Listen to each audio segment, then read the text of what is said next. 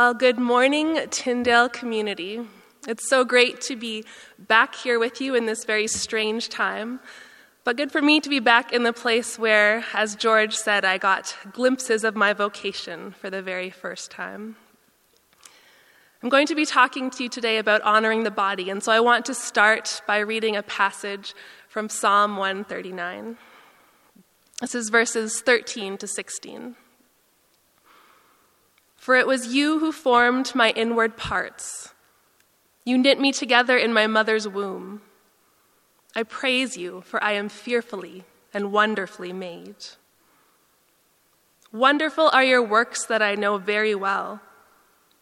My frame was not hidden from you when I was being made in secret, intricately woven in the depths of the earth. Your eyes beheld my unformed substance in your book were written all the days that were formed for me, when none of them as yet existed.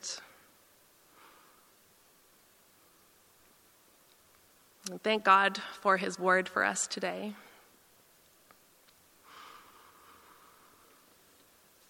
I was cleaning up my office recently. Um, George mentioned that I'm a pastor at Spring Garden and I just transitioned between churches. And as I was cleaning out my office, I discovered a thumb drive.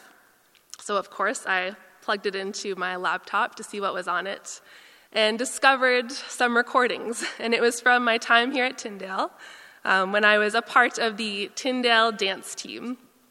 And we had a very short run, um, but we had recorded some stuff that we used uh, in worship as a way of worshiping God with our bodies,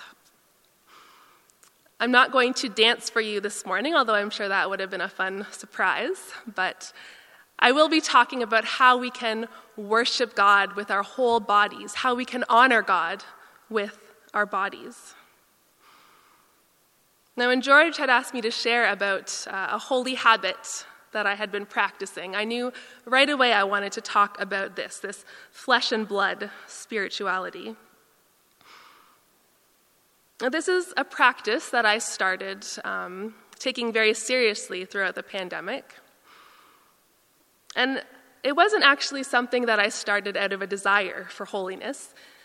It was more out of a realization that I needed to change something, that my body wasn't doing as well as it should be doing.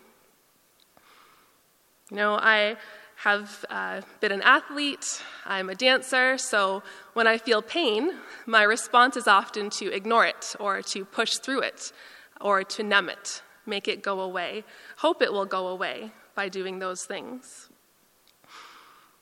But as I was considering the state of my body, I was reminded that my body is a gift from God, that aging is a gift that we receive every day. And I was reminded that God often speaks to us through our bodies. This is often maybe the first place we hear Him speaking when we sense that tiredness or feel that pain. And so I decided to listen. I decided to, to see caring for my body as stewardship of God's creation. And thankfully, this holy habit has really been one that has helped to sustain me and my family during this time of disruption that we've been in. Now, depending on how you grew up, in which church tradition you grew up in, and how your parents talked about the body, you may or may not connect the physical body with spirituality. And yet, so much of our faith centers around this idea of the human body, this idea of enfleshment. In the beginning, God created our bodies. When God came down to earth, he took on a human body. And Christ, Christ, he was all about the body in his ministry. He would serve people by washing feet, by feeding them. He encouraged his disciples to care for their bodies. Our central sacrament is one of celebrating and remembering the body of Christ. We remember his body, his death, his resurrection. Yet somehow, when it comes to our own bodies, we can be neglectful. We can be dismissive, or we can even be apathetic. Now, a lot has changed in the last year. We've had our COVID anniversary this week. And it's been a time to reflect on how different our lives are. But one good change that has come out of this time is that we've all developed more body awareness. We're aware of our own bodies, we're aware of other people's bodies in ways that we haven't had to be before. I briefly mentioned this earlier, but I was hit with this body awareness a few months before the pandemic began. I was really struggling. I was feeling sore and tired all the time. I was dependent upon caffeine to wake up in the morning. It would be the first thing I would reach for when I got out of bed. I was exercising probably once or twice a week, but it was kind of as time would allow, not something I was doing with intention or purpose. I was eating takeout a lot because, again, the time. I was eating chocolate probably more than I should have been.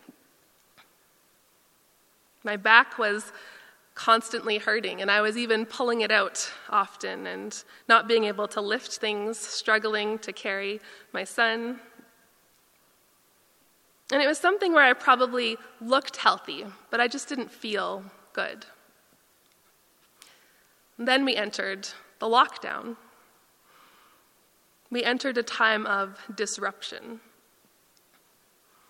And whenever our lives are disrupted, this is an opportunity for us to change, an opportunity for us to challenge our habits.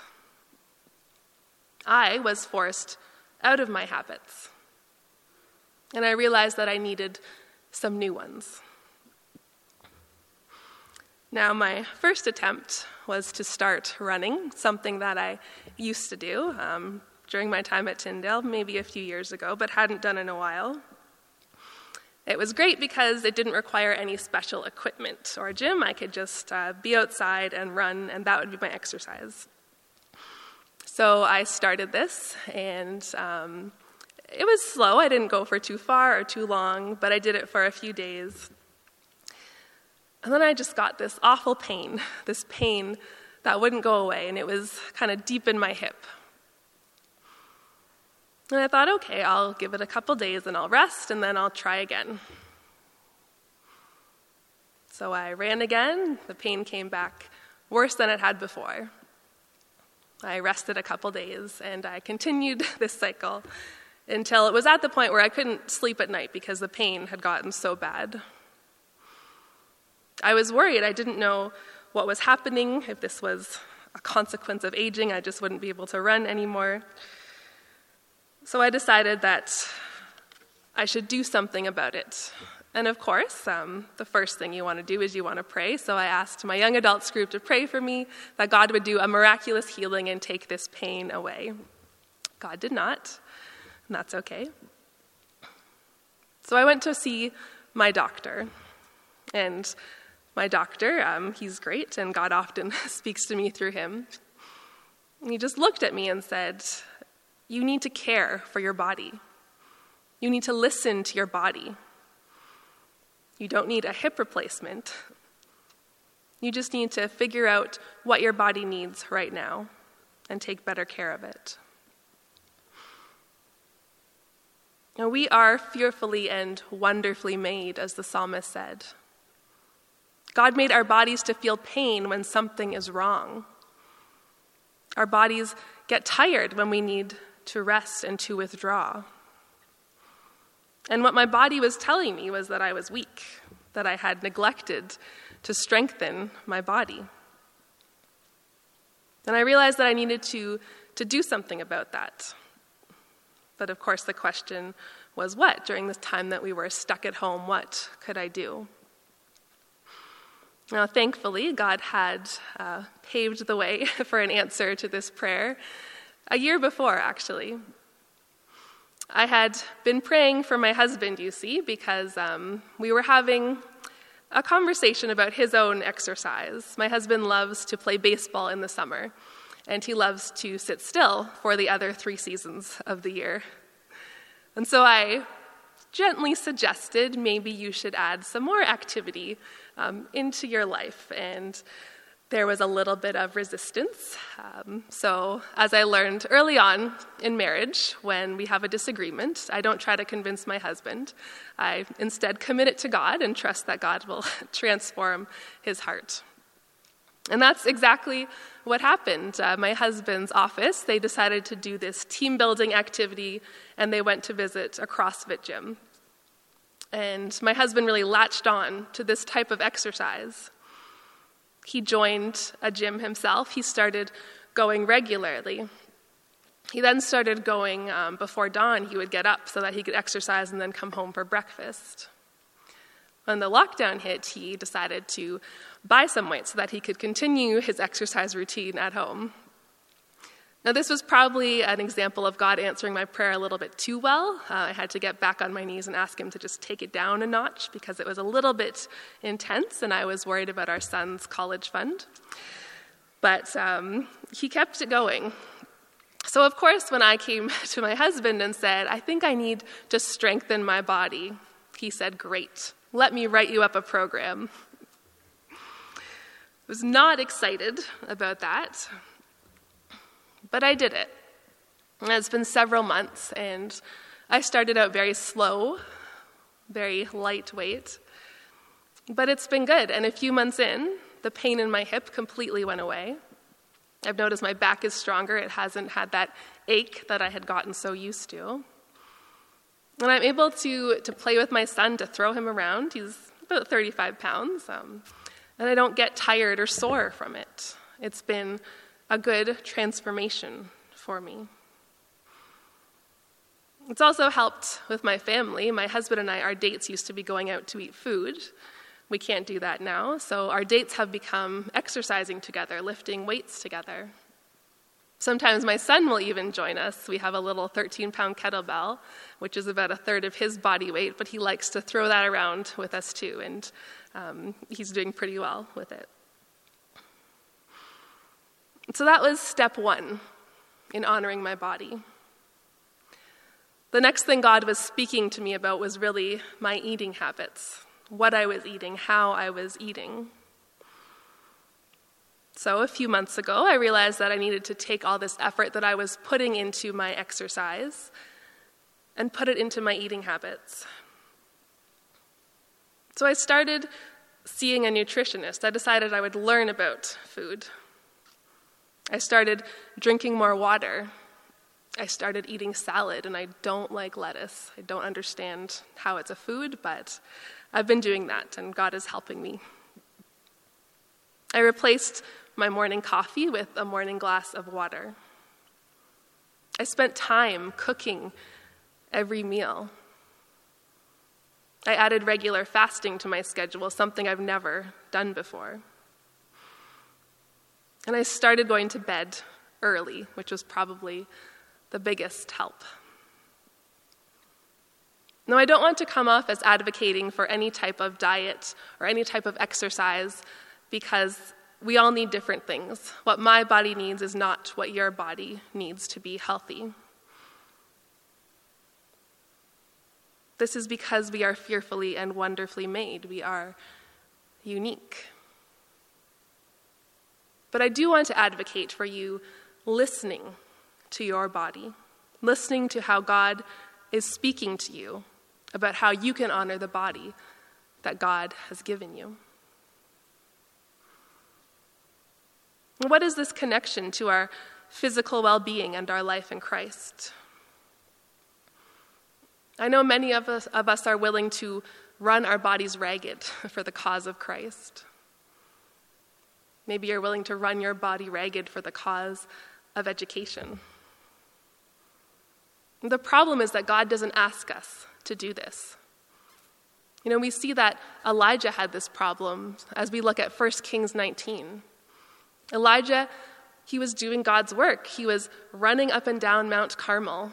He was literally destroying all the evil that existed in Israel. And he gets to a point where he's tired, so he withdraws. But he's gone too far. And he says, God, I want to die. I can't do this anymore. So he falls asleep. And God, in his compassion, sends an angel to care for Elijah. And the angel gives him food to eat and water to drink. And Elijah sleeps again. And the angel comes to him again and gives him food to eat and water to drink. And once his body has been cared for, once Elijah has rested, only then is he ready to continue to do God's work. You know, he's been working in God's power, but he's still human. He still has limits and vulnerabilities. And this is why we need to care for our own bodies. God created us with limits. And part of honoring our bodies is respecting those limits. You know, we need to give our bodies rest and care and attention. This vessel that we've been given is our connection to the world, the world that God is working to restore. And our body is what we use to serve other people. The kingdom of God is not only an intellectual endeavor, it's not only a spiritual endeavor. There's a physical element to it, and this is because we are not fragmented beings. We are whole beings. The kingdom of God is being realized in our minds, in our souls, and in our bodies. And our bodies, talking about sacred spaces, our bodies are the place where the Spirit has chosen to dwell. You know, in 1 Corinthians 6, we read, Your body is the temple of the Holy Spirit, so glorify God in your body. So, not only should we care for our bodies, but we should treat them with reverence. And maybe, maybe if we can repair our own relationship with our bodies, then we can start to see the image of God not just in ourselves, but in others as well. When we treat our own bodies with reverence, when we accept our vulnerabilities, we won't look down on others' vulnerabilities, and we will begin to treat them with reverence. And we come to this knowledge of how vulnerable we are, say, a global pandemic hits, and we're suddenly aware of this invisible and highly contagious virus that threatens all of us. We realize that we share vulnerabilities with other human bodies. We share vulnerabilities with poor bodies, with women's bodies, with black bodies, and with indigenous bodies. A body that is not in tune with its own fragility will find it easier to abuse and exploit and control other bodies. But a body that is honored will be able to experience the joy of God and the compassion of God as something physical, something in the flesh. It's about being healthy, yes, but it's also about incarnation. It's about living out our spirituality in the bodies that God has given to each one of us. It's about living in this truth that we are fearfully and wonderfully made. And so, my dear brothers and sisters, I invite you to think about one thing, one thing that you can do today to honor your body. It doesn't have to be complicated or intense. but listen to your body and try to hear what God is telling you you need. Maybe it's to get outside and go for a walk. Maybe you need to drink a glass of water. Maybe you need to take a nap. I love naps. Listen to your vulnerability. Be aware of what you can control and of what only God can control. I'm going to pray for you, and then I'll give a benediction. God, we thank you for your love and your great compassion for us. Thank you, God, that we are fearfully and wonderfully made and that you know our bodies intricately. God, I ask that you would help us listen. God, that you would help us see where we are vulnerable, where we need to care for ourselves. God, that you would give us grace as we do so. God, may we see our bodies through your eyes. May we see the bodies of others through your eyes. And may we learn to love and to care the way Christ did and continues to do so. Amen. This benediction is taken from the third book of John, verse 2. Beloved, I pray that all may go well with you, and that you may be in good health, just as it is well with your soul. Go in peace.